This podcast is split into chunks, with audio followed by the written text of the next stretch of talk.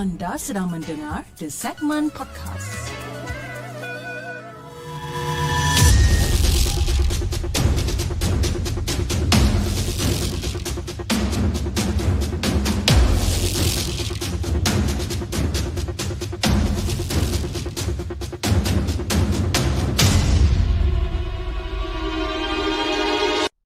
أعوذ بالله من الشيطان الرجيم بسم الله الرحمن الرحيم.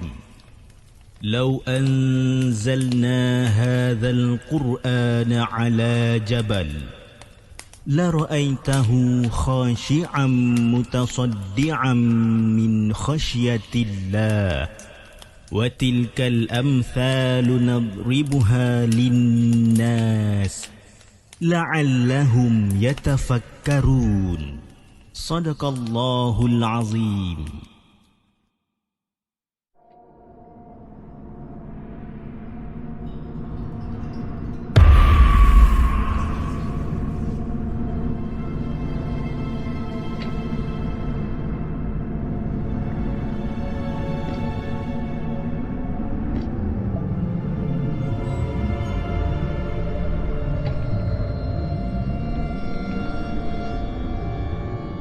Assalamualaikum, welcome back to the segment. Apa khabar guys? Saya harap anda semua dalam keadaan sihat dan hari ini 28 hari bulan April. Bertemankan saya sekali lagi dalam satu lagi rancangan Markas Puaka Di mana kita akan berkongsikan tentang kisah-kisah seram Yang mana kita telah ambil daripada blog-blog tempatan Dan juga yang mana yang telah dihantar ke the segment. Apa khabar guys? Saya harap anda semua dalam keadaan sihat. Okey, hari ini kita ada lebih kurang dalam... Uh, tujuh cerita yang saya nak ketengahkan. Tapi sebelum kita mulakan rancangan kita pada malam ni saya ingin mengucapkan ribuan terima kasih kepada anda yang dah hadir di saluran TikTok dan juga di saluran YouTube. Dan antara yang terawal pada hari ini kita ada Muhammad Amin bin Roslan kita ada Kak Aina selaku moderator kita ada Fik Azwan Uthman Nur Hidayah Sukiman bin Sukijan. Kita ada Lee Level 872 selaku moderator Arif Haikal Sarin Sakoya Uthman kita ada Lia Channel Wan Toy uh, Syah Rafi Rasul Muhammad Syafiq bin Aziz, Muhammad Amar dan ramai lagi di saluran YouTube dan di saluran TikTok kita ada Faris, kita ada Mina Rider, Reka Dev, Melissa, dan kita ada Najmi Madi, kita ada Cik Man, uh, Muhammad uh, Mokde, kita ada Zaitun dan ramai lagi kat sana alhamdulillah. Okay guys, malam ni tujuh cerita yang kita nak ketengahkan dan uh, tamu masa jom kita bacakan dengan kisah kita yang pertama, kisah yang dihantarkan oleh Rahmat. Jom kita dengarkan.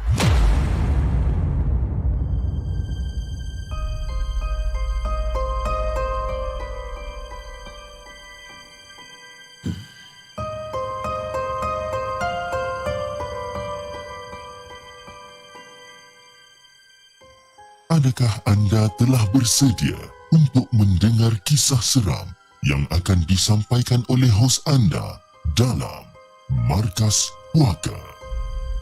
Assalamualaikum kepada Hafiz dan juga kepada semua penonton Markas Puaka. Waalaikumsalam warahmatullahi Jadi beberapa tahun lepas, ada seorang makcik tu pergi berubat anak perempuan dia dekat satu ustaz iaitu perawat di satu negeri berkenaan masalah penyakit gangguan jin pada anak dia.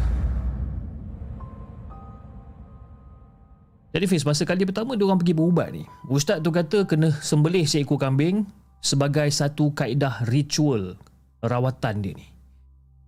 Jadi dia orang ni pun bagilah duit sebanyak harga seekor kambing kepada ustaz tu. Lepas balik daripada berubat dengan ustaz ni, pesakit ataupun anak makcik tu beransur sembuh. Tapi selepas beberapa minggu, bis, selepas beberapa minggu gangguan jin tu datang balik. Jadi makcik tu pun bawa lah sekali lagi ha, anak perempuan dia ni pergi berubat dengan ustaz tersebut lah. Tapi masa diorang jumpa dengan ustaz ni, diorang bagi tahu dengan ustaz ni apa masalah dan sebagainya. Kali ni ustaz tu kata gangguan jin ni lagi kuat, berganda-ganda kuat dia daripada yang sebelum ni. Dan diorang, okey, makcik ni terpaksa kena uh, sembelih seekor lembu pula untuk proses rawatan dia ni.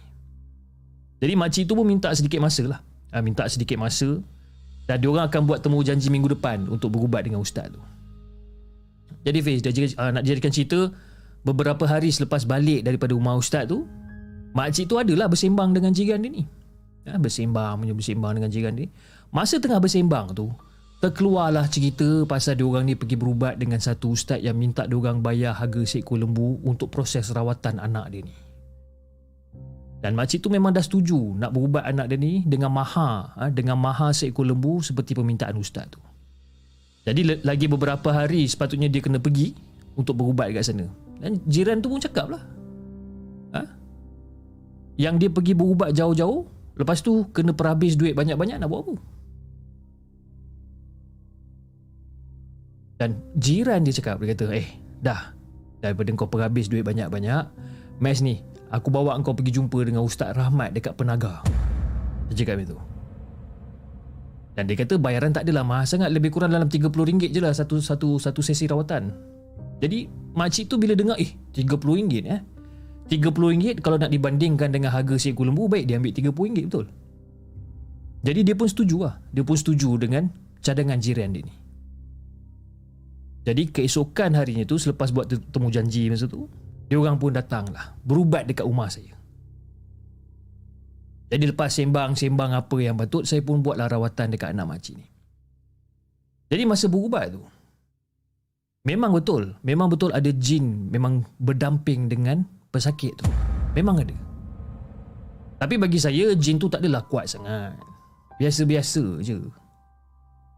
Cuma ustaz yang dia yang dia pergi masa mula-mula tu saja ah ha, duk cakap yang jin ni kuat lah itulah inilah kan Seolah-olah kalau tak buat rawatan dekat anak dia ni secepat mungkin, pesakit tu ataupun anak dia tu boleh mati, boleh meninggal.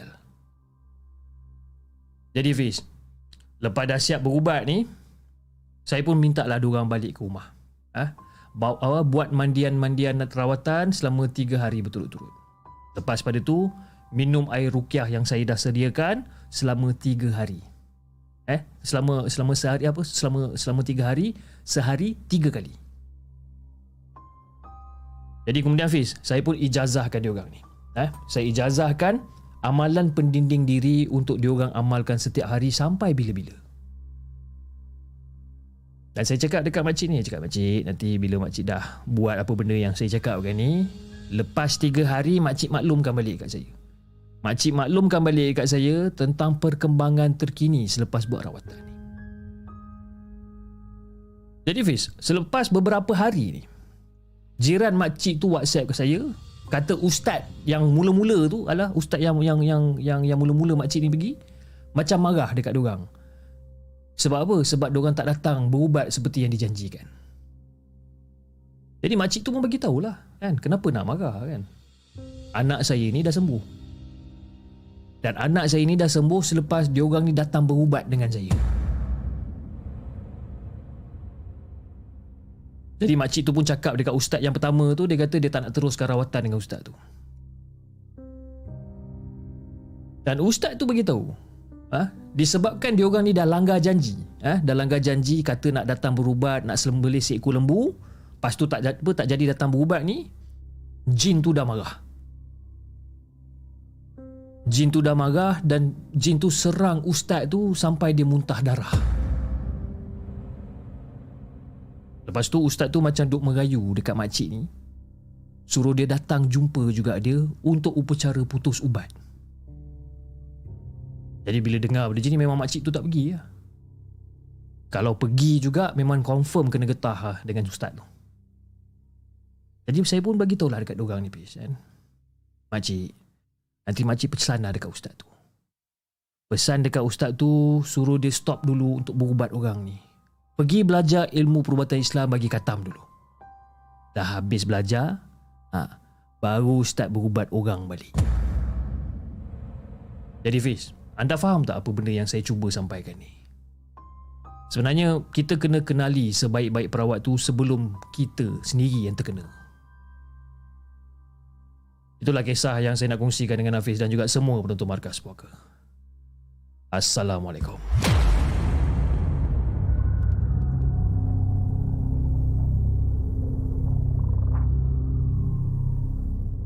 Jangan ke mana-mana. Kami akan kembali selepas ini dengan lebih banyak kisah seram. Itu guys kisah yang pertama kisah yang dikongsikan oleh Rahmat ataupun Ustaz Rahmat dengan kisah dia yang berjudul Upah Merawat Ru- uh, Luar Biasa. saya ni kalau dengar cerita, I mean, saya tak tahulah sama ada saya seorang ke ataupun anda semua bersetuju dengan saya. Tapi bila saya dengar cerita tentang you know kena pergi berubat dengan orang tu dan kena bawa kain kuning kena sembelih seekor lembu kena sembelih seekor kambing dan sebagainya itu ini itu ini ah bagi saya benda tu dah dah lain macam lah eh. Dia bukan lagi orang kata mengikut ajaran apa Islam kita ni. Jadi saya sendiri kalau macam katalah contohlah saya berada dekat tempat uh, makcik ni okey kena pergi berubat and then ustaz tu pada hari pertama ustaz juga oh kena sembelih kambing kan. Kalau tidak gini gini gini gini saya dah tak datang dah buat kali kedua. Ha, saya itu itu saya. Saya tak tahu apa anda macam mana tapi itu saya lah eh. Okey jom kita teruskan dengan kisah kita yang kedua. Eh, hey, kita ada si tukang cerita. Alhamdulillah, kita nampak dah eh. Muka Acap si tukang cerita telah kembali ke Markas Puaka. Terima kasih Acap. Okey, jom kita bacakan kisah kita yang kedua. Kisah yang dikongsikan oleh tanpa nama. Jom kita dengarkan.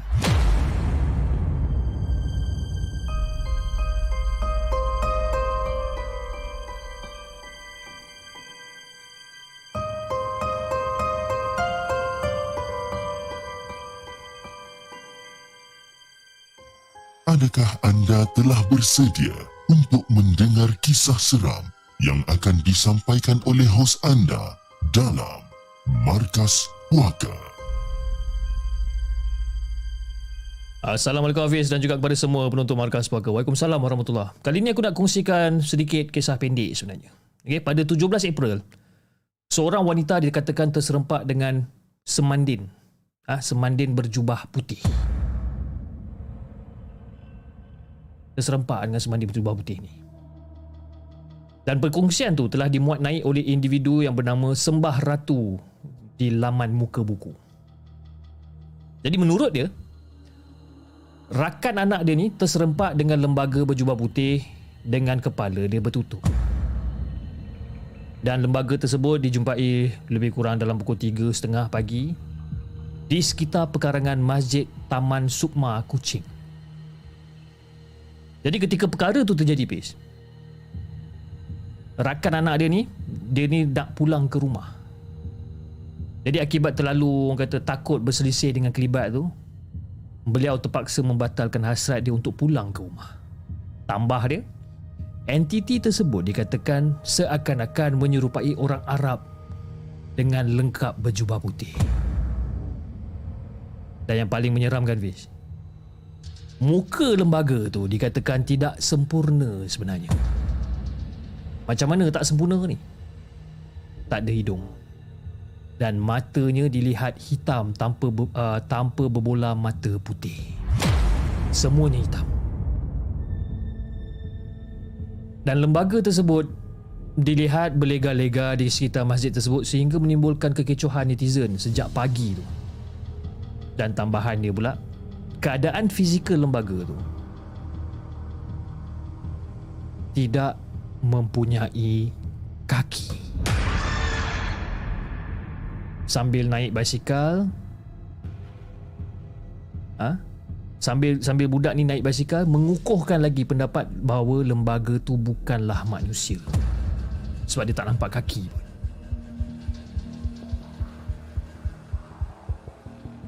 Dan yang menariknya Pis, lembaga ni pun dikatakan bergerak menaiki basikal tanpa dikayuh oleh lembaga tersebut.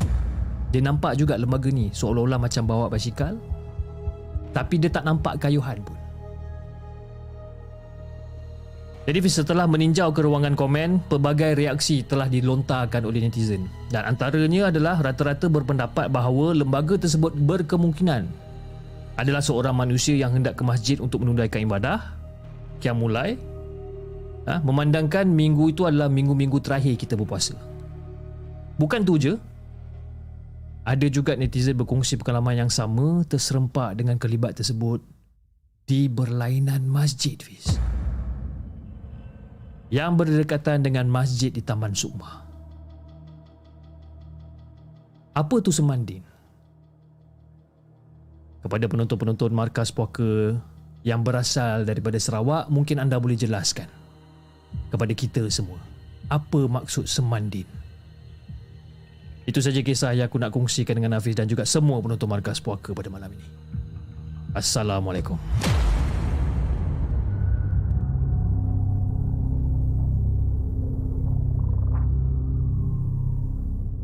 Jangan ke mana-mana.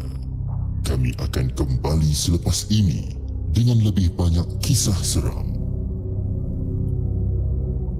Okey guys, itu dia kisah yang kedua, kisah yang dikongsikan oleh tanpa nama dengan kisah dia berjudul Lembaga Berle- uh, Ber- Berlegar di Masjid Taman Sukma. Okey, apa tu semandin sebenarnya? Ha? Semandin. Macam Sukriman uh, bin Sukijan, uh, dia ni macam-macam idea dia. Dia kata seman campur udin bersamaan dengan semandin. Sukiman, Sukimanan.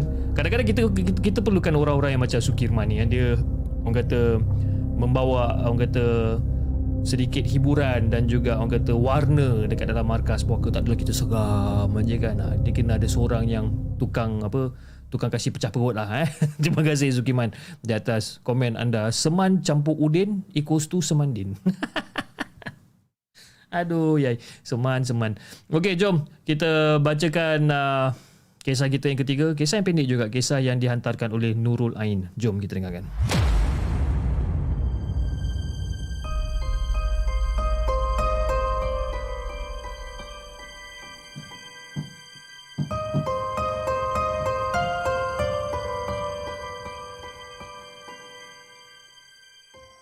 Adakah anda telah bersedia untuk mendengar kisah seram yang akan disampaikan oleh hos anda dalam Markas Puaka?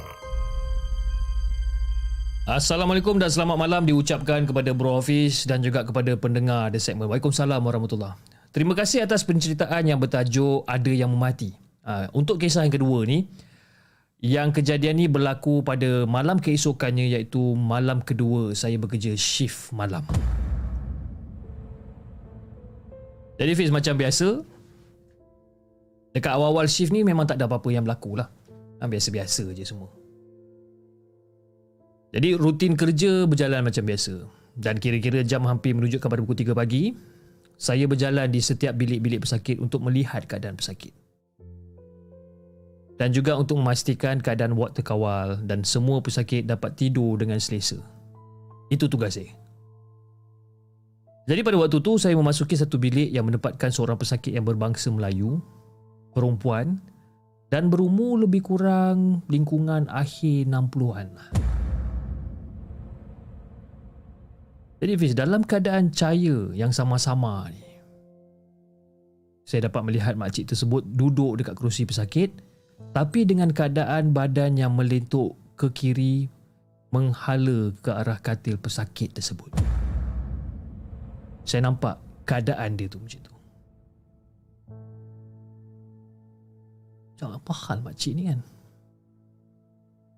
Jadi tanpa melingahkan masa, saya pun terus pergi ke arah pesakit tersebut disebabkan bimbang lah, bimbangkan dengan pesakit ni. Ha, kok-kok kalau nanti dia terjatuh kat lantai ke, kan? Dah lah umur pun dah lanjut kan 60 lebih nak masuk 70 tahun. Kalau dia jatuh kat lantai ke, ha, panjang pula cerita dia nanti kan. Jadi masa, masa saya sampai dekat makcik ni, saya pun cuba untuk betulkan badan pesakit tersebut bagi memastikan pesakit tersebut dapat duduk dengan tegak. Tapi malang dia Fiz, saya tak berjaya.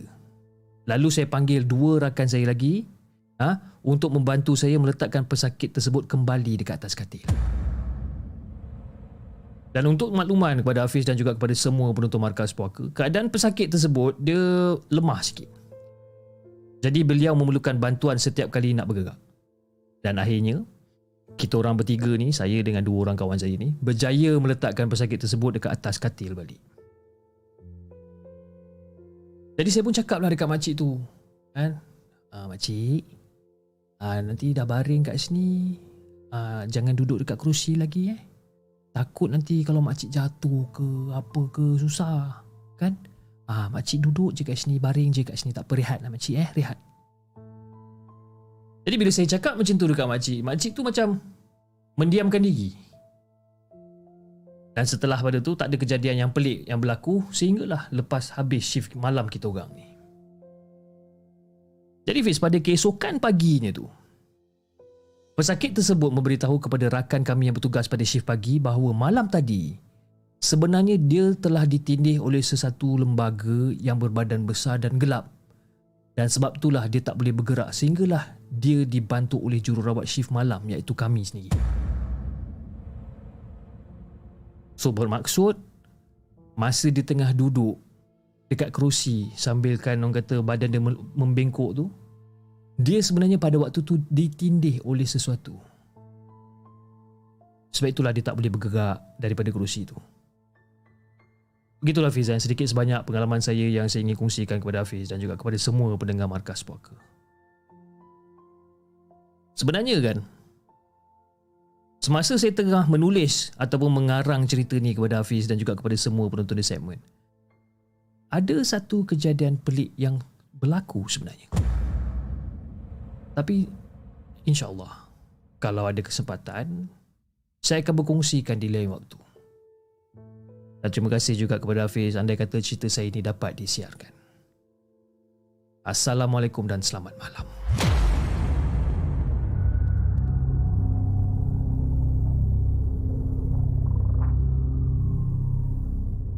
Jangan ke mana-mana. Kami akan kembali selepas ini dengan lebih banyak kisah seram. Itu guys, kisah yang dikongsikan oleh Nurul Ain. Nurul Ain ni Ain yang mana ah? Ain Safi ke? Bukan eh? Saya pun tak tahulah Nurul Ain yang mana eh. Banyak sangat orang nama Ain ni eh. Dengan kisah dia yang berjudul Ditindih Makhluk Berbadan Besar. Tapi nasib baik juga kan dekat dia kan sebabkan masa makcik tu tengah terlentuk dekat situ dan dalam keadaan yang tak bergerak kan. Sebenarnya dia ditindih tapi nasib baiklah tak ada apa-apa yang berlaku pada Nurul Ain dan juga dua kawan dia tu kan. Kalau benda lain yang berlaku satu hal pula kan. Minah Rider dia kata banyak now cerita seram daripada Ain. Saya rasa orang-orang yang nama Ain ni memang banyak cerita seram dia. kan? Saya teringat kita punya salah seorang caller kita dulu kan Ain kan. Ain apa nama dia eh? Ain Osman eh. Ha, Ain Osman kan macam-macam cerita dia ada kan. Tapi tengoklah kan kita cuba untuk dapatkan dia kan. Okey, jom kita bacakan kisah kita seterusnya. Kisah yang seterusnya ni macam agak panjang sedikit. Harap-harap saya tak tersesat dalam penceritaan. Jom kita bacakan kisah kita yang keempat, kisah yang dikongsikan oleh Larry. Jom kita dengarkan.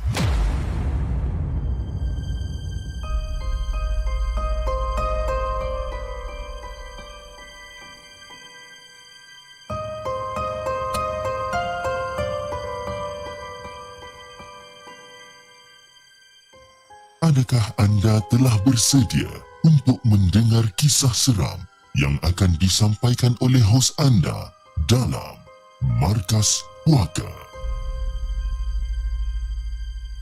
Hello Hafiz. Hello.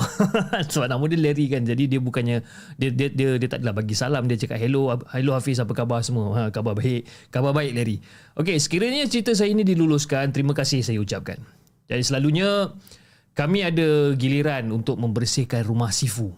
Jadi setiap anak murid mesti melaksanakan pembersihan miau okay, ataupun tokong rumah mengikut jadual yang telah dipersetujui. Jadi Fiz sebenarnya giliran saya selalu kena pada hari Kamis petang lah. Makanya, cik, makanya eh. Makanya saya akan datang sekitar jam 7 malam untuk ber, uh, untuk membersihkan rumah sifu dan juga rumah miau ni uh, sorry rumah Sifu dan juga Miao iaitu tokong rumah jadi selama saya belajar di bawah kendalian Sifu Chin dia tak pernah menyentuh pasal kubur kecil ha? kubur, kuburan kecil ataupun mudah alih di tepi di tepi dekat dengan pembakar kertas. Dia tak pernah cerita pasal benda ni. Yang di atasnya dipacakkan bendera pelbagai warna dan jamuan gula-gula serta Fanta merah ataupun oren. Sifu saya tak pernah bercerita langsung pasal hal ni.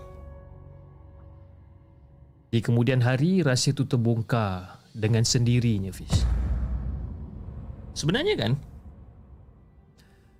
saya selalu nampak ada budak lelaki sekitar umur 3 tahun bermain dekat ruang sifu.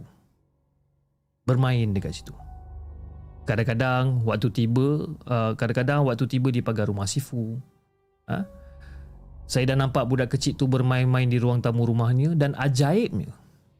Bila saya tiba dekat pintu rumah sifu, tak ada siapa-siapa pun yang berada kat ruang tamu tu. Rumah sifu saya ni dia tak berkunci.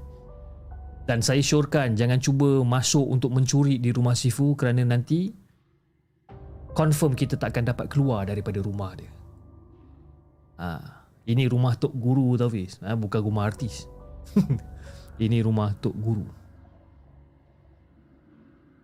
Jadi saya pun bertanya pada Sifu. Ha, saya tanya pada Sifu, siapa budak kecil ni? Ha, yang selalu muncul dekat rumah Sifu ni? Dan Sifu saya selalu menjawab kata, "Ai, kamu jangan risau. Kamu jangan risau itu semua security guard. Security guard ni memang selalu ada dekat sini. Nanti tak ada satu pencuri pun yang berani masuk sesuka hati dalam rumah. Dan itulah setiap kali jawapan daripada Sifu. Dia kata benda tu adalah security guard. Dan tak ada pencuri yang akan keluar keluar masuk rumah tu dan sebagainya. Jadi Fiz, sebenarnya kan kadang-kadang budak kecil ni eh, yang saya selalu nampak dekat ruangan uh, ruang tamu ni kadang-kadang budak kecil ni dia suka macam mengintai orang tau terutamanya jika ada pelanggan datang ke rumah Sifu untuk menikmati Carlsberg ha, ataupun minuman keras dan Sifu sebenarnya dia ada buka kedai minuman kecil-kecilan dekat hadap, dekat halaman rumah dia ni. Dan budak tu saya nampak selalu berkeliaran dekat meja ke meja. Ha, dari satu meja ke satu meja. Budak tu akan bermain-main lah dekat situ. Saya perasan benda ni. Dan ada teman seperguruan juga perasan kemunculan anak kecil tu yang memakai ikat gelang emas pada rambut dan yang lagi parah yang lagi lecehnya benda tu sampai ikut balik ke rumah Dah banyak kali saya saya nampak budak kecil ni merayap dekat atas siling rumah dalam keadaan separuh tidur. Bila saya dalam keadaan separuh tidur, saya akan nampak budak ni merayap dekat siling rumah. Dan ada satu kali itu, lebih kurang jam 2 petang, ah, masa tengah tidur jam 2 petang ni, saya dikejutkan oleh tiga budak yang berlari-lari dekat atas katil saya dan memijak saya yang tengah sedap tidur pada waktu tu. Bayangkan. Jadi bila saya marah, mereka lari ke, uh, keluar di ruang tamu pula. Dan anehnya, bila saya bangun lebih kurang dalam pukul 4 petang, saya tengok keadaan rumah, uh, tengok keadaan ruang tamu memang bersih. Tak ada masalah apa-apa pun. Dan bila saya tanya pada abang saya, ha, saya tanya abang, abang, kita punya anak buah ada balik rumah ke hari ni? Abang saya cakap tak ada siapa-siapa pun dekat rumah sebenarnya. Yang abang sini daripada tadi tengok TV memanjang dan memang tak ada siapa-siapa kat rumah melainkan dia je. Rupa-rupanya Fiz, daripada pagi sampai ke petang, saya cuma berdua saja dengan abang tua saya ni. Dan dia berkata, yang anak-anak buah akan balik minggu depan. Minggu ni dia orang tak balik. Minggu depan dia orang balik. Jadi bila abang saya cakap macam ni, saya macam terkejut jugalah. Cik, eh, kalau anak buah balik minggu depan, Siapa pula yang berlari-lari dekat atas katil aku tadi?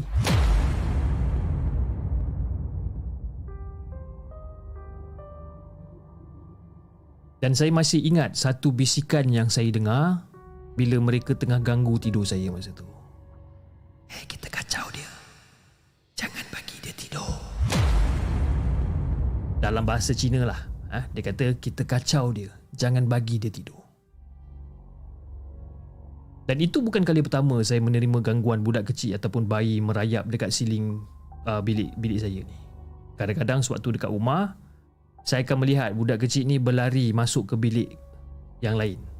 Daripada satu bilik ke satu bilik. Dan bila saya jenguk dekat dalam bilik tu, bilik tu kosong Fiz. Rapi dan tersusun.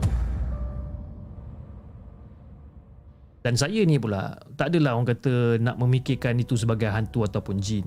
Kerana sejak belajar di bawah kendalian Sifu ni, ada banyak perkara yang luar batas kebiasaan. Selalu bermimpi di belit ular hitam gegasi. Ha? Jadi bila bangun pagi, ada kesan gigitan di bahagian leher saya. Dan adik saya tengok benda-benda ni semua. Saya bagi tahu dia, ha, yang semalam saya saya bermimpi dengan ular. Ha, pagi ni ada satu love bite baik ni dekat leher.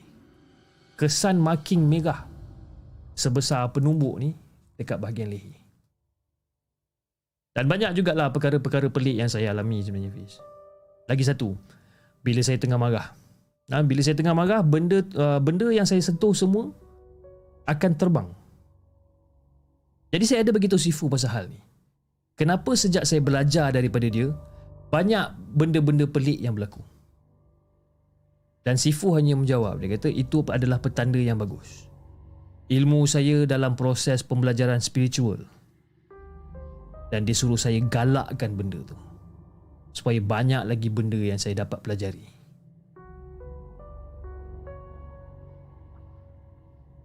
Itulah Fiz antara pengalaman-pengalaman misteri dan pelik yang saya alami sepanjang saya belajar dengan sifu saya ni. Itu saya uh, itu saja kisah yang saya ingin sampaikan kepada Hafiz dan juga kepada semua penonton markas puaka. Selamat malam.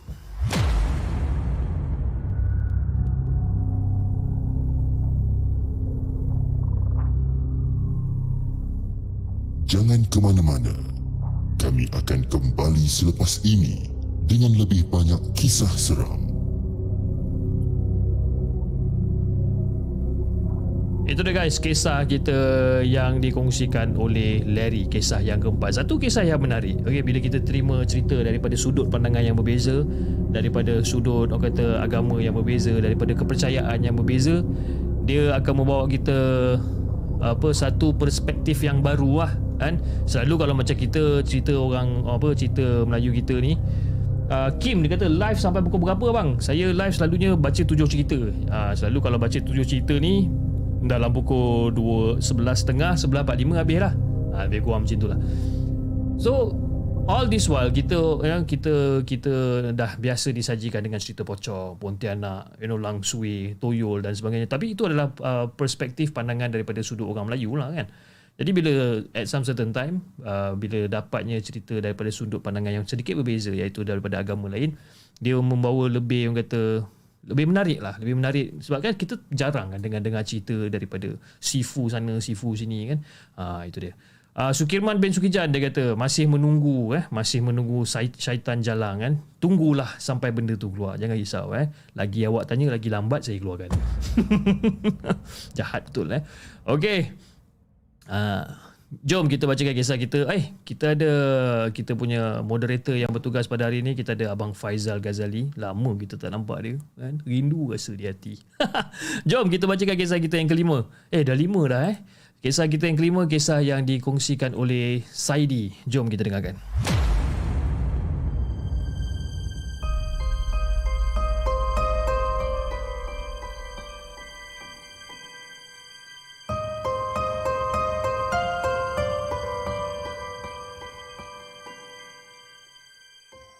Adakah anda telah bersedia untuk mendengar kisah seram yang akan disampaikan oleh hos anda dalam Markas Puaka? Assalamualaikum kepada Hafiz dan juga kepada semua penonton Markas Puaka. Waalaikumsalam warahmatullahi Jadi di kesempatan ni, saya ingin menghadiahkan satu kisah seram benar sempena Hari Raya Aidilfitri untuk semua. Dan kisah ini kisah yang berkaitan dengan air. Jadi sebenarnya kan cerita ni Amir dengan Adam. Eh, Amir dengan Adam ni adalah dua orang sahabat yang mempunyai hobi yang sama. Malah semangat mereka juga sama. Sanggup meredah, uh, meredah hutan, paya, sungai dan lautan demi menjayakan hobi yang sudah sebati dengan darah dan daging mereka iaitu memancing. Semua tempat yang dikabarkan ada lubuk ikan mesti dua orang sahabat ni akan teroka tempat tu. Ala bisa tegal biasa kata orang. Ha? Dah banyak pengalaman seram dan juga mistik yang mereka hadapi terutama di kawasan-kawasan berpaya dan juga hutan. Tapi sikit pun benda tu tak mengubah ataupun menggugat semangat mereka ni serta kegilaan diorang ni terhadap hobi memancing. Kedua-dua ni tak kira masa bulan Ramadan ke bulan tengkujuh ke diorang pergi je diorang akan redah. Apatah lagi ha, hari penting macam hari raya ni.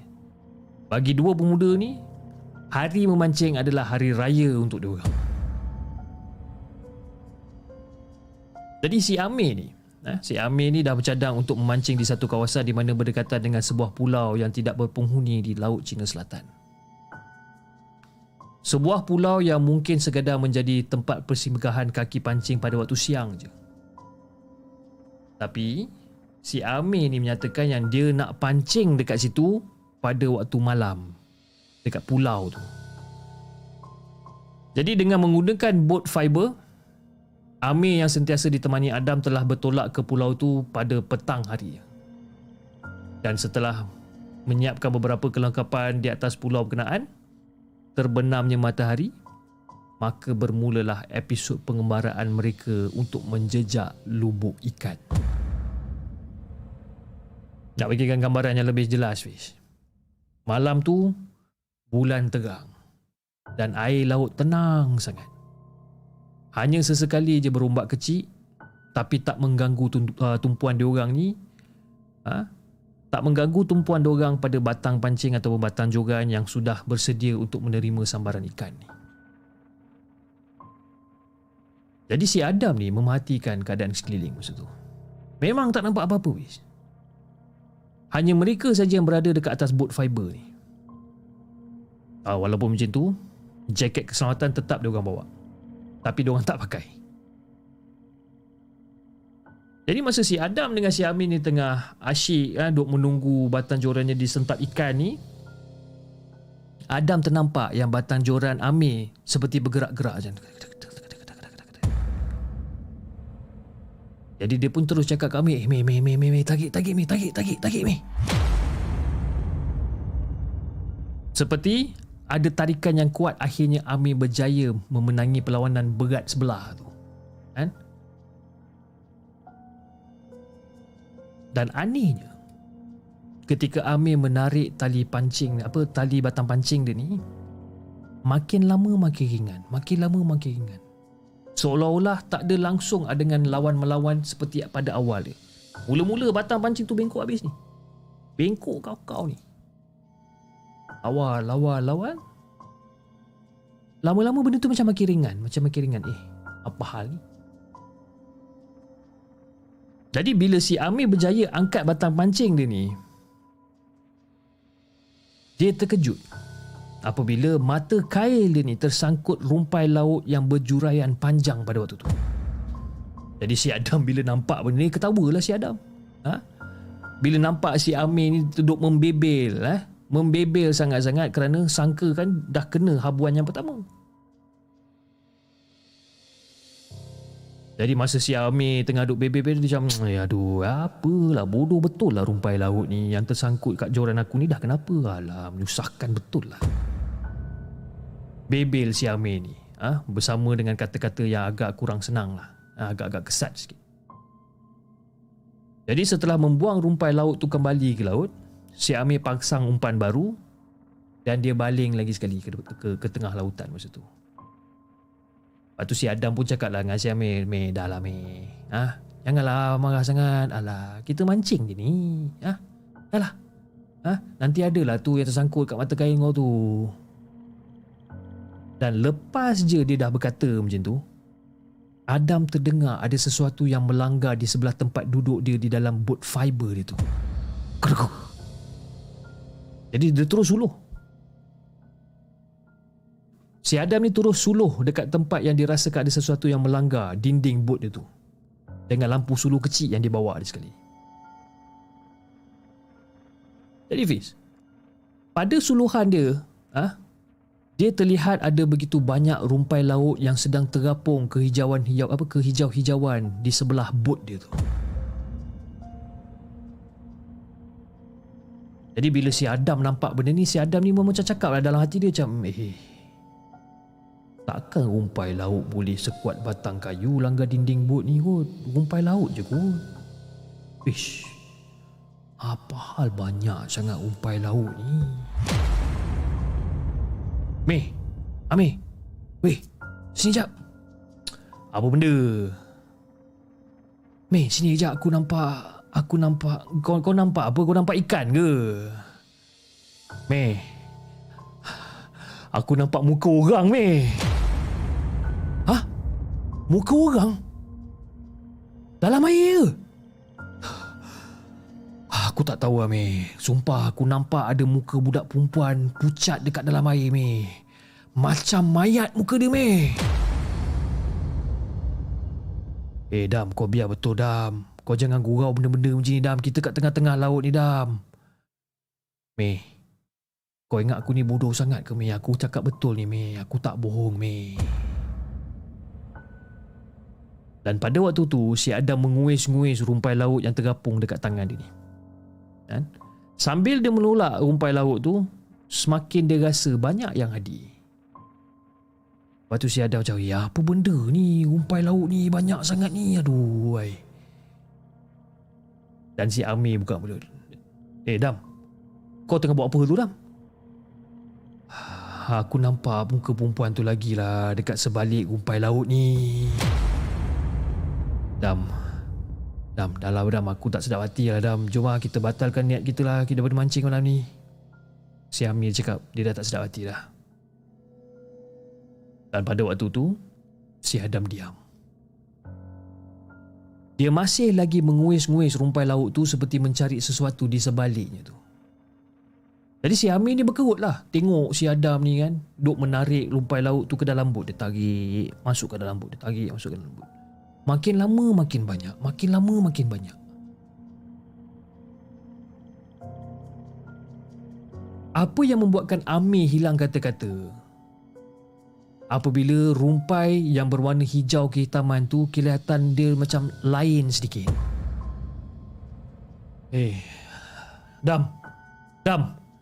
Itu itu bukan rumpai laut, Dam. Jerit si Amir ni dengan muka dia yang pucat.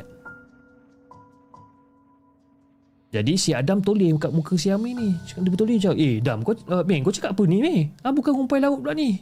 Dam, yang kau tarik tu rambut orang, Dam. Tekan suara si Amir ni. Dan makin takut si Amir ni.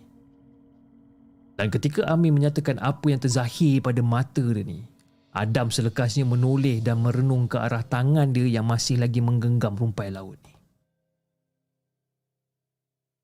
Dan betapa terkejutnya Fiz. Bila dia nampak gumpalan rambut dekat tangan dia, dia adalah rambut yang panjang berjela-jela di dalam genggaman dia ni.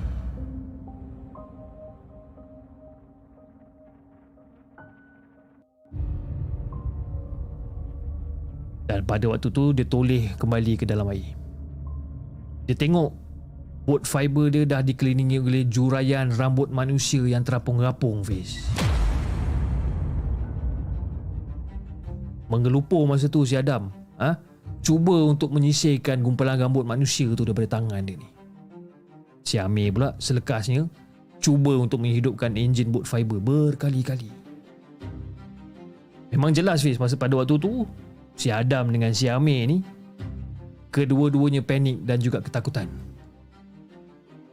Jadi Fiz, setelah bot mereka ni berjaya dihidupkan, Amir tak tunggu lama. Dia potong tali pancing di setiap batang joran diorang ni ha? dan diorang terus beredar daripada kawasan diorang tu. Dan si Amir nampak muka Adam ni dah pucat lesi. Mata terbeliak memandang ke arah kawasan di mana dikerumuni gumpalan rambut manusia yang luar biasa banyak dia tu bis. Dan pada waktu tu si Amir buka mulut. Eh, gila siut tempat ni. Ini ini semua ni tempat berpuaka ni. Amir, Meh kau kau tengok tu Meh. Siapa si Adam pada Amir masa tu? Dan Amir masa tu dia tak nak berhentikan boot fiber ni. Dia hanya menoleh ke arah telunjuk Adam yang dihalakan ke arah kawasan yang mereka bersidai sebentar tadi. Dan pada waktu tu, si Amir bulatkan mata dia Debar jantung dia ni bagaikan ada sekawan kuda sedang berlari dengan kencang pis. Apa yang si Amir nampak? Dia nampak ada satu kepala manusia yang timbul di permukaan air seperti mencerlung mereka daripada kejauhan bis. Kepala yang berwajah putih seperti pucat diiringi dengan satu senyuman ke arah kedua pemuda tu. Dan si Adam buka mulut masa tu. Wah, me. Me, hantu, hantu air, me. Dan lepas Adam cakap macam tu, kepala wanita tersebut tenggelam perlahan-lahan kembali di permukaan air. Nah, ini satu satu nota yang saya nak bagikan kepada Hafiz dan juga kepada semua penonton markas puaka. Kisah ni diceritakan oleh seseorang kepada saya. Nama dan lokasi mungkin sudah diubah demi menjaga sensitiviti masyarakat dan juga ahli keluarga. Yes, kedua-dua pemuda tu selamat, maka diceritakan akan pengalaman itu kepada rakan-rakan yang lain. Jadi anggaplah kisah yang saya sampaikan ni adalah satu kisah sebagai hiburan dan juga teguran supaya kita berhati-hati di tempat dan juga kawasan yang asing dan jauh daripada orang ramai. Mereka ada. Mereka akan tetap ada bis. Terpulang pada kita sama ada kita nak percaya ataupun tak. Yang melaluinya saja yang akan tahu. Wallahualam. Selamat Hari Raya kepada semua. Maaf zahir dan batin.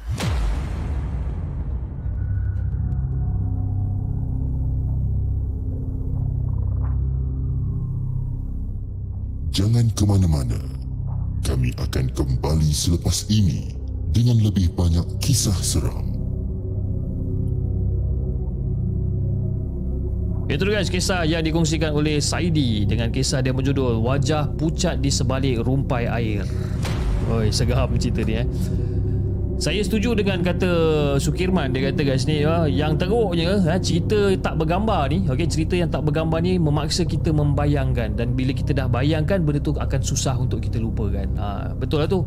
Sebab anda bayangkan eh? Saya setiap malam saya baca 7 cerita 8 cerita. Jadi most of the cerita saya akan bayangkan tempat dia dan you know image-image benda tu akan tersangkut dalam kepala otak saya berminggu-minggu lamanya. Kadang-kadang dia akan menjadikan saya takut uh, takut nak pergi sana takut nak pergi sini takut nak buat air seorang-seorang kadang-kadang pukul 3 pagi saya tak tahu kenapa ada baru-baru ni saya rasa dalam 2-3 hari lepas kot ngam-ngam. Masa tu saya tak tidur lagi lah. Saya tengah layan movie masa tu dekat dalam bilik. Ngam-ngam pukul 3 pagi eh. 3 pagi ngam-ngam ni. Anak saya terjaga dan dia kata baba nak susu. Huh dia punya derau. Tu. dia punya derau bukan apa? Bukan derau sebabkan dia bangun tidur. Dia punya derau sebabkan saya nak kena turun daripada tingkat atas turun ke bawah buat susu pada pukul 3 pagi. dia punya derau lain macam bib. Kan? Saya turun kat tangga, saya buka segala lampu yang ada, kan? Saya nyanyi kuat-kuat buat buat susu malam-malam sambil menyanyi kuat-kuat.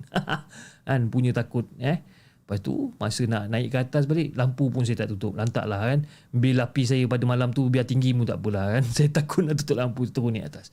Teruk si api ni. Eh? Okey jom kita bacakan kisah kita yang seterusnya. Kisah yang agak panjang juga. Kisah malam ni semua cerita panjang-panjang eh, dia bagi. Eh. Tak adalah panjang sangat. But okey lah. Okey. Uh, kisah yang dikongsikan oleh siapa nama dia ni? Sarah. Jom kita dengarkan.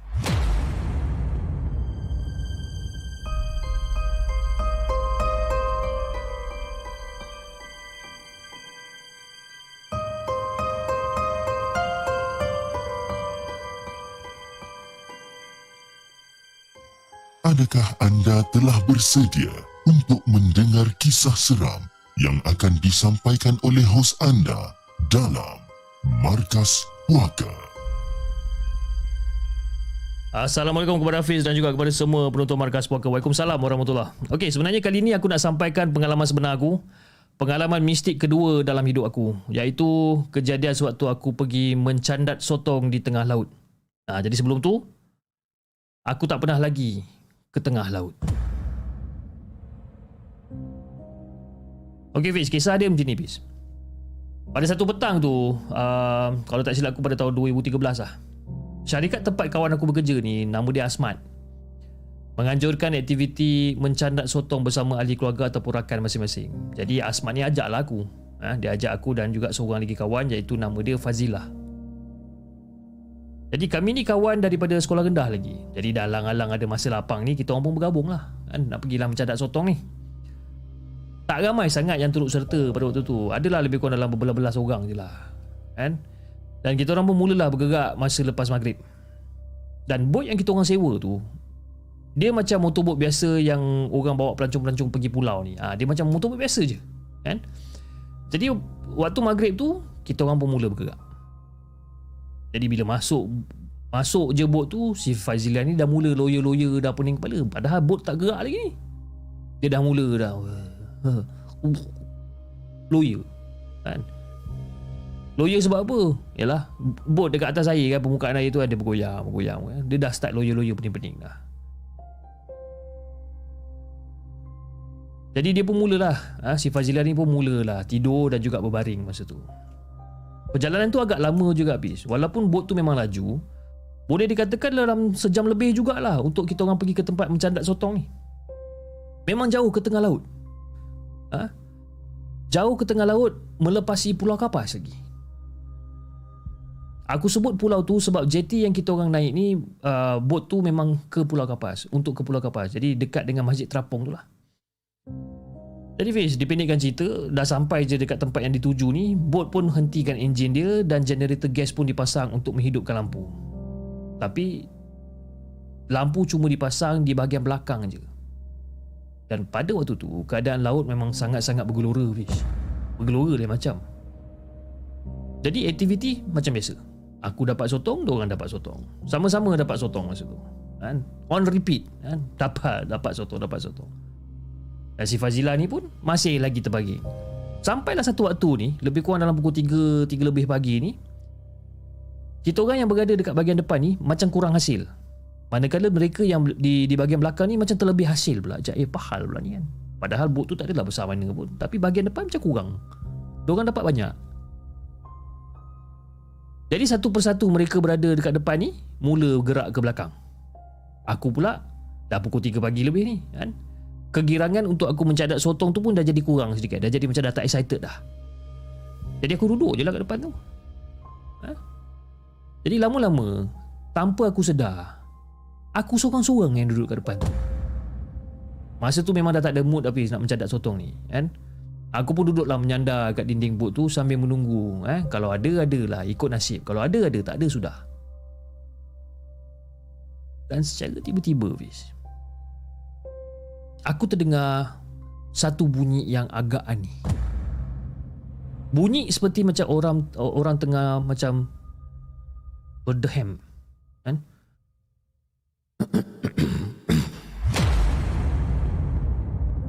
Dan bunyi tu datangnya daripada belakang aku Macam aku cakapkan tadi Aku kan duduk menyandar dekat dinding bot masa tu Dekat depan bahagian apa Dekat bahagian depan bot tu kan tak ada kursi Dan dinding tu bukannya tinggi mana pun Cuma setakat boleh duduk menyandar Di mana kita boleh kata macam yalah, Daripada atas paras pusat je lah Jadi aku duduk tu membelakangi laut Dan maknanya bunyi orang yang berdeham tu datangnya daripada arah laut. Jadi sebagai peminat misteri jam 12 siaran radio Singapura masa pada waktu tu, aku dah tersebati dengan nasihat dalam kebanyakan cerita yang disampaikan oleh DJ Casey tu. Supaya jangan tegur dan buat-buat tak tahu. Ha? Kalau tak, mungkin dia akan berminat nak ikut kita balik. Jadi aku pun buat tak tahu lah. Aku teringat pesan DJ Casey masa tu aku pun buat tak tahu. Ha? Aku tak layankan pun bunyi-bunyi tu. Jadi setakat tu je lah kisah seram aku ni. Cuma kalau nak dipanjangkan lagi kisah ni, aku akan huraikan lagi kenapa aku yakin kejadian ni adalah kejadian mistik. Aku pada waktu tu tak secemas dan tak rasa seseram yang aku jangka seperti mana bila aku tengok wayang cerita tu. Pasrah, ha? benda dah nak kacau nak buat macam mana? Tapi demi kesihatan dan juga keselamatan aku, takut dia main cak-cak kiri dengan kanan aku ni, ha? boleh kena sakit jantung aku rasa. Jadi aku pun pejamkan mata aku. Ha? Kalau nak bergerak, pergi ke rakan-rakan lain pun aku rasa bahaya jugalah masa tu dengan keadaan boat yang tak stabil. Lagi seram kalau aku jatuh ke dalam laut. Lepas tu, bayangkan kalau dia duduk berendam sebelah aku pula. Jadi, aku pun masih lagi duduk dekat situ dengan mata yang terpejam ni. Okay? Apa yang menyebabkan aku yakin bahawa itu adalah bukannya dugong ataupun makhluk spesies dengannya adalah sebabkan suara tu ataupun bunyi itu macam bawah sikit je daripada aku. Ah, ha, motorboat ni kan dia ada jenis yang tinggi daripada paras laut. Ah, ha? nak-nak bahagian depan. Jadi macam tak logik lah kalau dugong boleh berdiri ke apa kan. Dan kalau katakanlah binatang tu besar, kalau dia timbul time tu mestilah bot akan bergerak. Jadi pada waktu tu macam penat jugalah aku duk pejamkan mata aku ni kan. Kita tak mengantuk Fiz. Ha, bila tak mengantuk kau pejamkan mata ni memang penat lah. Lama tu tak adalah lama sangat Lebih kurang dalam 5, 5 minit. Dan aku rasa seperti ada sesuatu yang tengah mendekati aku pada waktu tu. Jadi aku pun dah penat pejamkan mata ni Aku pun buka je lah mata. Tengok-tengok macam ada orang kat depan aku. Nak bagikan gambaran kepada semua Bahagian depan bot tu kan tak dipasang lampu. Jadi memang gelap gelita je lah kat depan tu Fazilah pun macam aku jugalah jenis yang tak rakus nak berkata-kata ni dia duduk depan aku entah buat apa pun aku tak tahu. Senyap je kat situ. Naik seram aku bila aku tengok kan. Dan aku ni pula sejenis kalau takut pun memang tak keluar suara. Ha? Setakat biji mata yang makin memulat je lah. Tapi suara memang tak keluar. Jadi lepas dalam satu uh, lepas dalam 2 3 minit lepas tu barulah si Fazila ni mula mengomel. Dan aku yakin bahawa itu adalah kawan aku. Aku lega masa tu. Tapi Fish, satu benda yang kita kena ingat. Fazilah tengah tidur sebelum tu sebabkan mabuk laut yang teruk. Daripada awal naik bot daripada waktu maghrib tu, ha, sekali pun dia tak terbangun. Masa kami tengah riuh rendah, makan-makan pun dia tak bangun walaupun kita orang cuba kejutkan. Tapi dia boleh mendapat ilham ataupun kekuatan untuk bangun pada pukul 3 pagi. Tepat sekitar waktu yang aku kena kacau. Kalau aku tak sedap badan macam dia Pukul 3 pagi tu lah aku rasa macam syok nak tidur kan? Walaupun dah tidur sehari Kau tak rasa pelik ke? Dan lepas pada tu Si Asmat pun ha, Tiba-tiba datang juga Jadi kita orang bergabung lah sekali kan? Dan masa tu Aku memang rasa nak berpaling dan nak pastikan Makhluk apa yang duk kacau aku ni eh? Setelah mendapat kekuatan daripada kehadiran rakan-rakan aku ni Tapi sekali lagi aku sentiasa ingat pada pesan DJ Casey ni jangan teguh. Terasa jugalah nak membuatkan Asmat ataupun Fazilah ni pula mengintai kat belakang aku supaya aku tak payah sebut benda-benda ni. Jadi beberapa ketika kemudian semua yang lain pun memutuskan untuk balik supaya kita orang sempat untuk menunaikan solat subuh dengan keadaan yang lebih bersih dan juga sempurna. Sampai sekarang aku tertanya lebih si Fazilah tu. Masa yang dia tiba-tiba mengomel tu pukul 3 pagi. Adakah itu Fazilah ataupun bukan? Itu je kisah yang aku nak kongsikan dengan Hafiz dan juga semua penonton Markas Puaka. Assalamualaikum.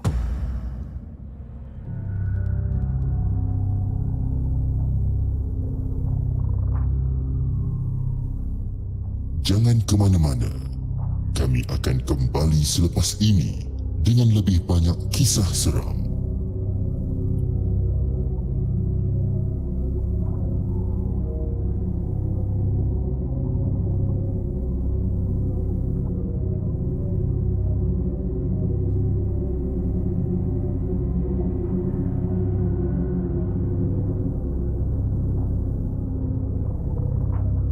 Guys kisah yang dikongsikan oleh siapa nama dia tadi? Uh, Sarah di Sapa Hantu Laut. Ha. Siapa yang anda rasa dekat belakang dia sebenarnya? Kan? Masa dia kata, you know, dia terdengar macam ada orang macam ha, kan? Dekat bahagian laut kan. Adakah hantu laut? Ataupun member-member dia yang berdeham kuat sangat mungkin terkena pantulan-pantulan di lautan. Boleh terdengar kat belakang dia ke macam mana? Saya pun tak tahu Allah Alam. Tapi itulah eh. Bila cerita tentang orang kata laut ni kan. Malam-malam kita bukannya tahu ada apa kat tengah-tengah laut. Tengah-tengah malam buta kan. Gelap-gelap tu kita bukannya tahu. Anyway. Sebelum kita bacakan kisah kita yang terakhir pada malam ni. Saya ingin mengucapkan ribuan terima kasih kepada anda semua. Ah, Suara macam kena kipas. Eh apa dah kena kipas? Uh, penonton di TikTok dia kata suara saya ni macam terkena dengan kipas. Ah sudah. Kan? Memang saluran merah best. Okay, anyway, terima kasih kepada anda semua yang masih lagi setia menonton rancangan Markas Puaka pada malam ini di kedua-dua platform yang kita ada dan juga yang telah menyumbang melalui super sticker, super chat dan juga di uh, TikTok gift pada malam ini. Dan antara yang telah menyumbang pada malam ini daripada Abang Aiman uh, yang telah menyumbang melalui super sticker. Abang Aiman, terima kasih Abang Aiman atas sumbangan super sticker yang diberikan. Uh, saya ingin juga mengucapkan selamat datang kepada Bainun Basri dan juga Jack Stone sebagai uh, members Jenglot dan juga Hantu Jepun adalah the newest members. Okay, terima kasih sangat-sangat kepada Bainun Basri dan juga Jack Stone kerana sudi untuk melanggan konten berbayar uh, members Hantu Jepun dan juga Jenglot. Dan juga di saluran uh, TikTok kita ada sumbangan uh, TikTok gift daripada Easy uh, Izira Octavia Batisti daripada Melissa daripada Nazia Kebab Squad Bingo Modelin kita ada daripada Manja Mima Saliza Anida John Jenin Kak Rashid Wardina Mina Rider Shah. Uh, dan uh, uh, itu je yang telah memberi sumbangan melalui TikTok gift pada malam ini. Terima kasih sangat-sangat. Khalid Al-Asad. Waalaikumsalam warahmatullahi Okey, saya rasa jom kita bacakan kisah kita yang seterusnya, kisah yang terakhir pada malam ni. Kisah yang dihantarkan oleh tangan gaib. Jom kita dengarkan.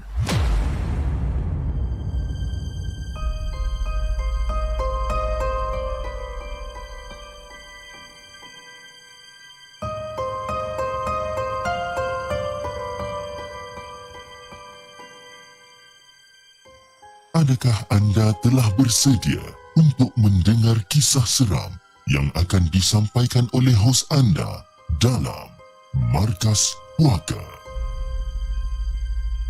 Assalamualaikum Hafiz. Waalaikumsalam warahmatullahi. Lain macam kau ni tangan gaib Macam marah aja ni kan? Dia punya tulis Assalamualaikum Hafiz tu Macam tulisan capital letter. Okey Hafiz. Legenda hantu kayung di Sarawak. Ha, Ketahuilah mitos sumpahan hantu bangkit orang Boyan. Boyan Kayung. Satu legenda hantu bangkit Juga disebut sebagai orang kayung Yang cukup misteri Yang terletaknya di Sarawak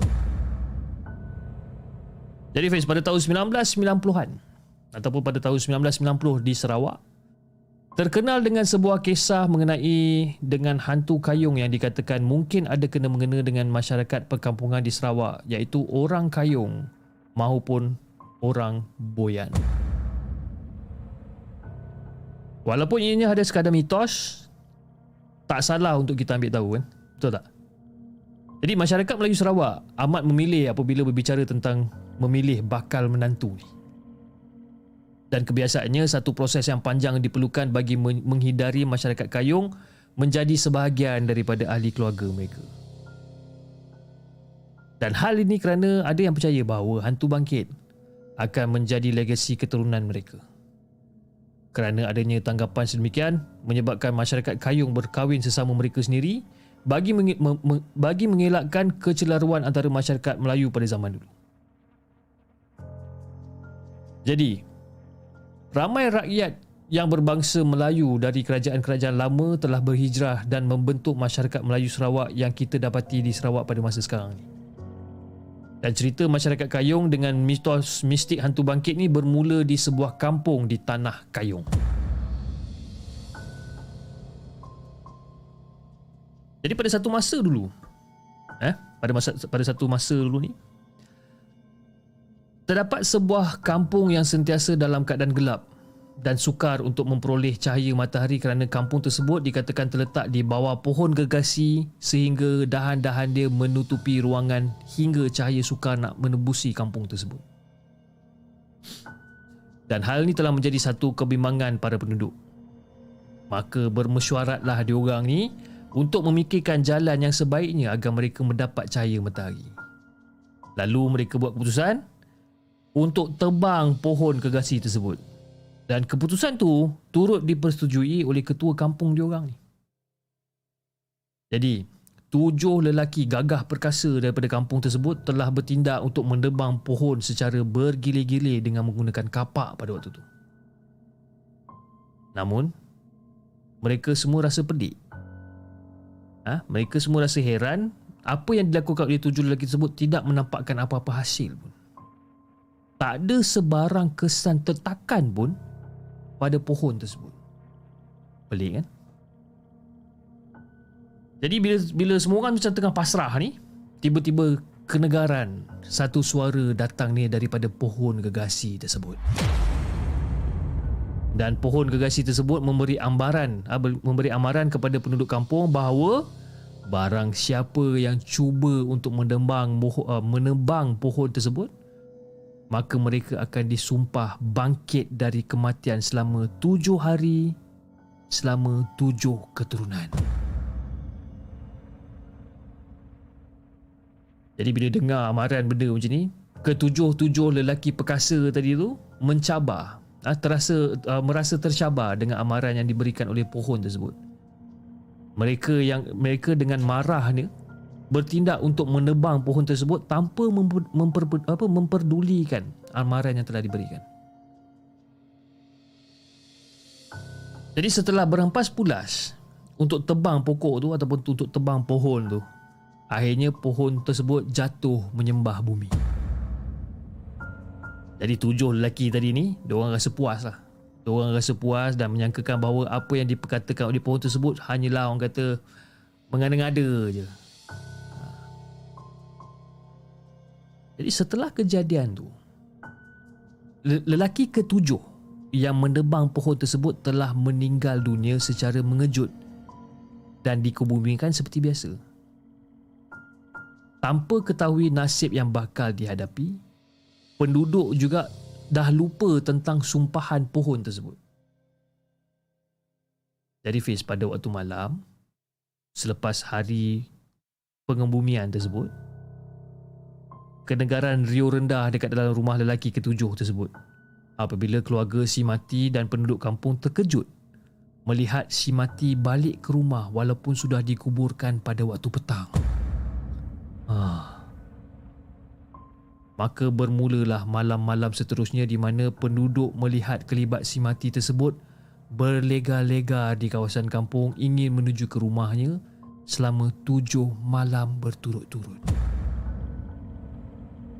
Dan boleh dikatakan si mati ni kerap menjenguk ke rumah uh, menjenguk ke rumah keluarga dia dan juga saudara-saudara dia apabila terdapat kesan tanah kubur di lantai dan juga di tangga rumah.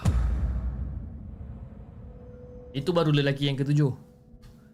Berbalik kepada cerita ke-enam-enam lelaki yang lain.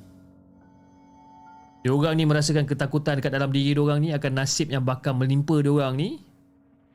Diorang ambil iktibar daripada peristiwa tersebut. Dan enam pemuda tersebut telah berpindah daripada kampung tersebut dan mengembara membawa diri sehinggalah membentuk sebuah masyarakat Melayu di Sarawak.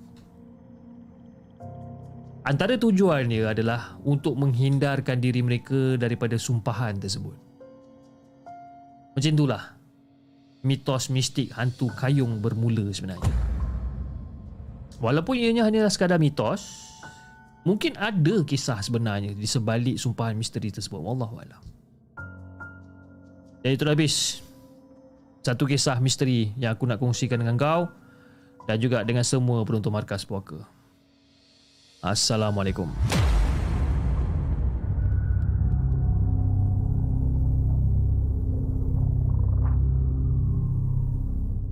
Jangan ke mana-mana. Kami akan kembali selepas ini dengan lebih banyak kisah seram. Okey guys, itu dia kisah kita yang terakhir pada malam ni kisah yang dikongsikan oleh um, tangan gaib hantu Kanyong Kayong ke Kanyong? Tajuk tulis Kanyong. Tapi tulisan Kayong Kayong ke Kayong kan? Hantu Kayong Sarawak. Kisah daripada tangan gaib pada malam ni. Alhamdulillah. Ok guys. Uh, jam telah menunjukkan pada pukul 11.40 malam. Dan insyaAllah kita akan berjumpa pada hari Isnin. Walaupun hari Isnin adalah hari hari pekerja ataupun Labor Day tapi The Segment tetap insyaAllah akan berjalan seperti biasa pada hari Isnin pada jam 10.30 malam dengan lebih banyak kisah-kisah seram yang kita mungkin nak ketengahkan insyaAllah. Okay. Anyway, uh, kepada anda di uh, saluran TikTok dan juga di saluran Merah pada malam ini, terima kasih again sekali lagi di atas sumbangan-sumbangan yang telah diberikan, di atas support yang anda telah berikan. Alhamdulillah saya ucapkan. Dan um, saya cuba untuk membuat satu sesuatu yang baru pada tahun ini uh, di dalam channel Daily Segment masih lagi dalam rangka kerja. Okey, rangka kerja tak tahan tu. Eh. Okey, rangka kerja uh, di mana kita cuba untuk ketengahkan konten yang uh, baru. Yelah suara chip macam kena kipas sekali-sekala kan. Eh suara bilik saya kipas pun tak ada eh. Aduh yai. Uh, Muhammad Anwar please apa dah please? Tiba-tiba Muhammad Anwar ni please. Eh satu lagi cerita chip awal lagi ni please one more story. kau ni pandai kau ni eh. Okeylah okeylah okeylah eh. Memandangkan memandangkan raya eh, memandangkan raya. Okey kejap kejap uh, gatal pula telinga saya ni. Okey, memandangkan raya, okey. Saya cuba untuk cari satu cerita dengan kadar segera. Okey. Uh, oh, eh, uh, apa cerita yang best ni? Okey, kejap. Oh, saya cubalah cari eh. Kita tengok sama ada okey ke tak okey sebab nak kena cari laju-laju cepat-cepat ni okey. Okey, alright. Jom kita bacakan kisah kita yang terakhir pada malam ini atas permintaan Muhammad Anwar. Okey, kita akan tunaikan sempena raya ni anggaplah ni sebagai duit raya daripada saya. Okey, jom kita dengarkan kisah yang seterusnya dengan kisah dia yang berjudul Dia datang.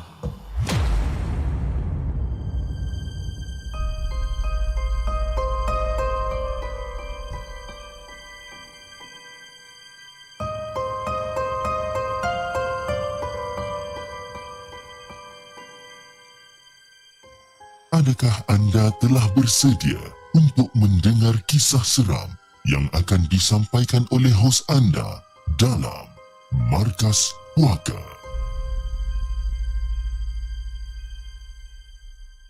Jadi Fiz, sebenarnya cerita ni petang tu, eh, petang tu abang aku Ibrahim mengajak aku untuk ke hospital. Isteri dia baru je bersalin anak yang ketiga.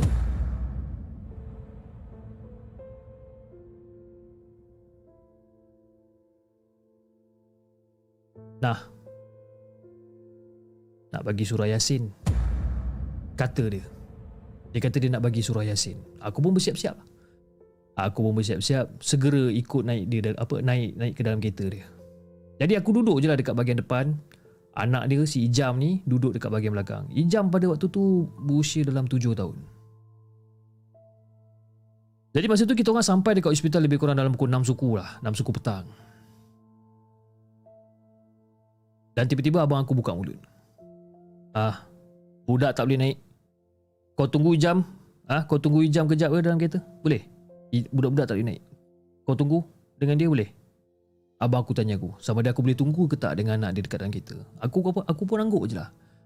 Aku angguk je dekat dia sambil mata aku tengok abang aku berlalu pergi daripada kereta dia ni. Si jam ni pula diam je kat belakang. Aku ingatkan dia tertidur ke apa ke. Tapi bila aku tengok dia, mata dia ni memandang ke arah pokok-pokok rendang ditanam berdekatan dengan kawasan letak kereta tu. Dia tengok je kawasan-kawasan pokok tu kan. Jadi Fiz setengah jam berlalu, dah hampir pada pukul tujuh malam masa tu. Abang aku masih lagi tak turun-turun. Tunggu masa melawat habis agaknya. Dan secara tiba-tiba, aku terdengar ketukan daripada cermin. Aku macam, aku toleh kat cermin. Dan aku pun terus tanya, ah, Ijam, Ijam main cermin ke? Uh, tak adalah Mak Su. Mana ada Ijam main cermin? Kemudian kita orang sama-sama pandang balik ke depan. Bunyi lagi ketukan yang sama.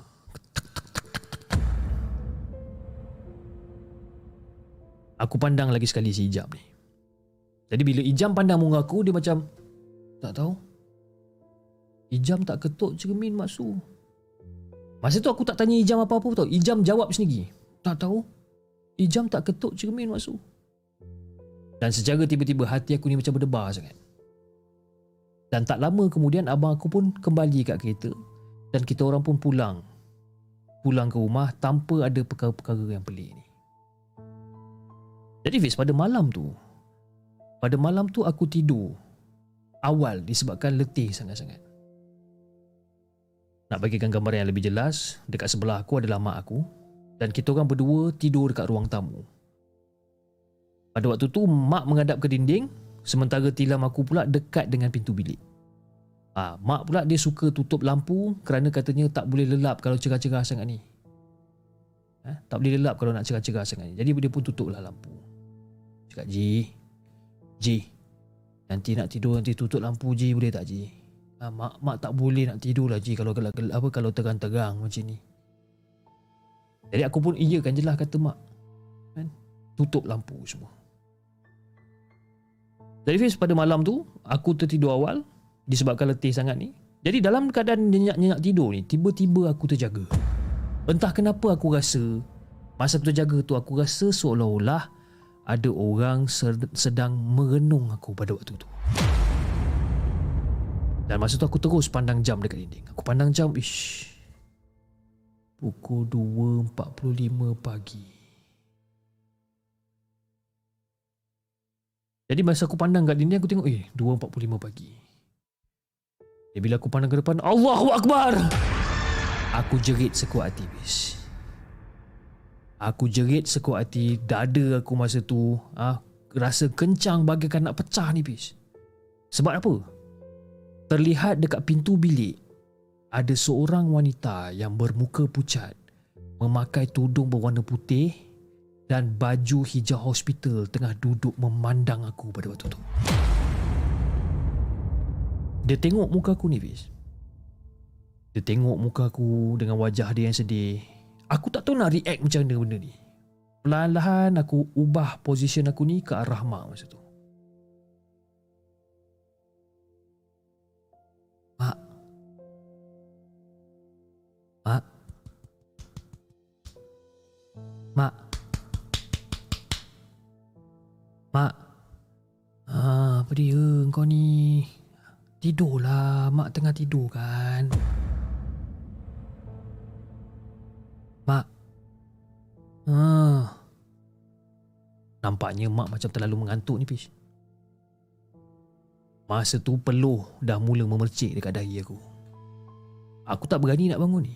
Takut kalau-kalau wanita berbaju hijau tu datang mendekati pula. Dan secara perlahan-lahan, aku genggam tangan mak. Mak. Oh, Mak. Mak. Mak. Aduh, macam mana ni, Bis? Malang sungguh nasib aku malam tu. Mak aku memang tidur nyenyak. Senyenyak-nyenyaknya. Macam mana ni? Dan bila aku tengok balik dekat jam, jarum saat jam tu terus bergerak. Tapi aku rasa macam perlahan. Daripada apa yang aku nampak sampai aku kejut mak, baru lima minit berlalu. Aku mula bungkuskan diri aku perlahan dengan selimut. Aku tutup mata aku rapat-rapat. Macam-macam ayat Quran yang aku hafal aku baca dalam hati. Dan suasana pada malam tu makin lama makin sepi bis. Dan selama sejam setengah, aku jadi kaku, takut nak bergerak. Mak, mak, mak subuh dah mak. Aku gerakkan mak aku supaya dia bangun. Biasanya, kalau mak aku dengar perkataan subuh, dia akan terus bangun. Dia nak solat dekat masjid katanya. Tapi malangnya, mak masih lagi lena. Aduh, yai. Dan tak lama kemudian, bunyi, Alhamdulillah, bunyi mikrofon imam daripada masjid di depan rumah ni kedengaran. Seolah-olah macam tengah nak adjust mikrofon lah. Bismillahirrahmanirrahim. Bismillahirrahmanirrahim. Terdengar bunyi ni. Jadi seperti kebiasaan, akan ada kedengaran bacaan ayat-ayat suci Al-Quran dialunkan uh, melalui keset. Dan mak terjaga. Dan terus bingkas dia duduk dekat atas tilam. Dan bila aku nampak mak duduk atas tilam aku macam Alhamdulillah, Alhamdulillah, Alhamdulillah, Alhamdulillah. Hai awal kau bangun ni ni? Apa hal kau ni? Lain macam kau punya awal bangun ni. Masa tu aku senyum je kat mak. Aku senyum je. Jadi mak masa tu lipat selimut dan tilam dia lalu dia pun masuk ke dalam bilik. Dan wanita berbaju hijau tadi pun dah tak lagi kelihatan. Jadi debaran aku ni makin lama makin surut habis. Surut. Kan? Tapi seraut wajah pucat dan sedih dia ni aku masih lagi ingat.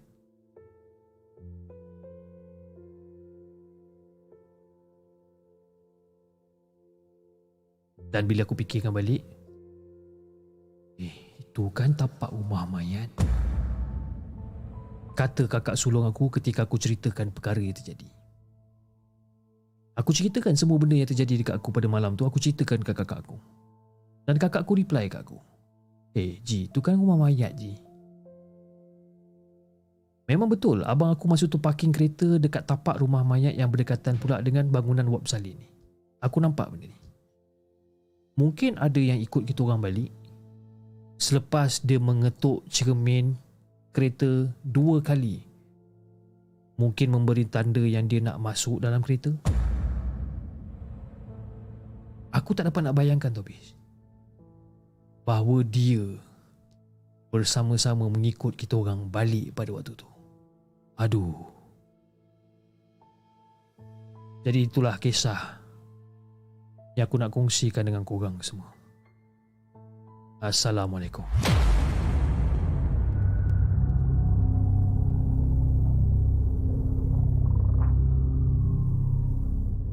Jangan ke mana-mana. Kami akan kembali selepas ini dengan lebih banyak kisah seram. Itu dia guys kisah yang terakhir. Kisah yang terakhir yang dikongsikan Ataupun yang yang saya sendiri ambil. Saya, Secara terus terang saya cakap saya sendiri ambil di uh, blog uh, Fiction Shasha. Uh, Fiction Shasha Dengan kisah dia berjudul Dia Datang.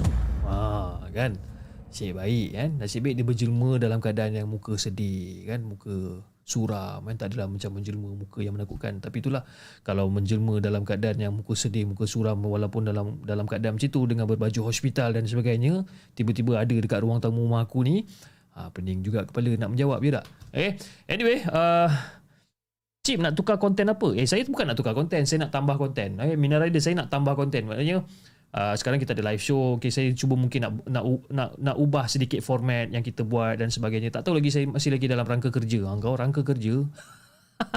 Rangka kerja kan? Macam kita buat assignment pula eh? Yalah sebab apa? Uh, the reason why saya nak buat macam ni disebabkan ya yeah, uh, the segment kita dah buat the segment daripada tahun 2020 sekarang dah 2023 you know, dah hampir 3 tahun you know kita bersama uh, apa saya saya buat di segmen ni dah hampir 3 tahun dan ada di antara anda semua yang dah bersama dengan di segmen selama hampir 3 tahun. Jadi bila dalam this is just a normal uh, human behavior di mana bila kita tengok benda tu sama sepanjang masa dia akan timbul rasa boring. Ha, dia akan timbul rasa macam alah boring ah. Ha, dia akan timbul rasa macam tu. Jadi untuk mengelakkan daripada anda semua terasa macam tu okey ataupun akan rasa macam tu uh, saya saya cuba untuk ubah sedikit konsep ataupun buat penambahbaikan dan sebagainya. Tapi masih lagi dalam uh, dalam uh, dalam rangka kerja uh, masih lagi dalam perbincangan saya dengan isteri you know macam mana kita nak buat. Ialah sebab Uh, secara terus terang kadang-kadang bila saya nak buat apa-apa perubahan dekat dalam segmen ni saya akan selalu minta pendapat isteri saya macam bi macam ni okey tak? Eh, macam ni okey tak? Ha, nanti dia pun akan mula lah bagi-bagi input dan sebagainya kan. Jadi so saya akan cubalah eh. Uh, bila tu saya tak tahu uh, uh, saya tak rasa dalam masa jangka masa yang terdekat ni tapi insyaallah akan ada sedikit perubahan okay dalam uh, dalam uh, dalam perjalanan the segment dalam karya ataupun the content creating of uh, of the segment ni akan ada sedikit perbezaan okay uh, mungkin cerita yang sama cerita live show cerita-cerita kisah-kisah seram tapi mungkin da, da, uh, dari dari dari segi orang kata format yang sedikit berbeza kan? Kita tak tahu okay uh, bagi saya sedikit masa okay bagi saya sedikit masa untuk kita cuba untuk mengenengahkan mengenengah betul eh? Mengenengahkan mengenengahkan saya sangat fail untuk sebut perkataan tu mempertengahkan senang cerita habis cerita eh? Uh, konsep yang sedemikian aku okey saya rasa itu saja guys untuk malam ini dan insyaallah kita akan jumpa pada hari Isnin jam 10.30 malam. Uh, dengan lebih banyak kisah-kisah seram yang kita nak ketengahkan. Okey kepada anda di saluran uh, TikTok jangan lupa tap tap love dan follow akaun Markas Puaka dan anda di saluran YouTube. Jangan lupa like, share dan subscribe channel The Segment. Dan insyaAllah kita akan jumpa lagi on the next coming episode. Assalamualaikum.